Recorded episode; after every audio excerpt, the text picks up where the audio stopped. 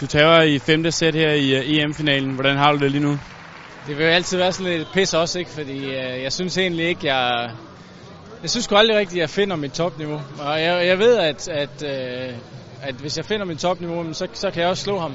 Og jeg synes faktisk heller ikke, at han finder sit topniveau i dag. Så, så det bliver sådan lidt en... Øh, det, det bliver sgu lidt en lortekamp. Altså, jeg, jeg, jeg, jeg er fandme bitter over, at jeg ikke formår at, at trække de sidste 5, eller 2% ud, fordi det havde været nok.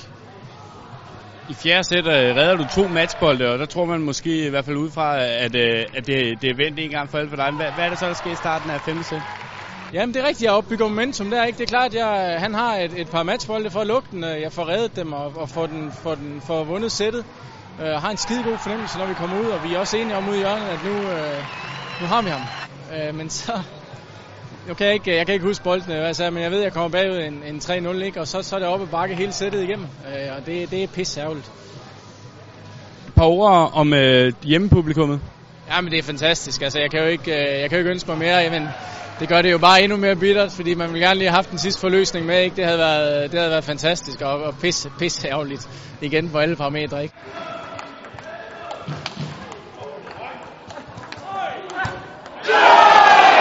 Jeg ved, der, der er lang tid til at kigge til, men øh, der er også et Rio, hvor der måske kan være en revanche øh, næste år. Øh, kan du overhovedet øh, tænke frem på det lige nu?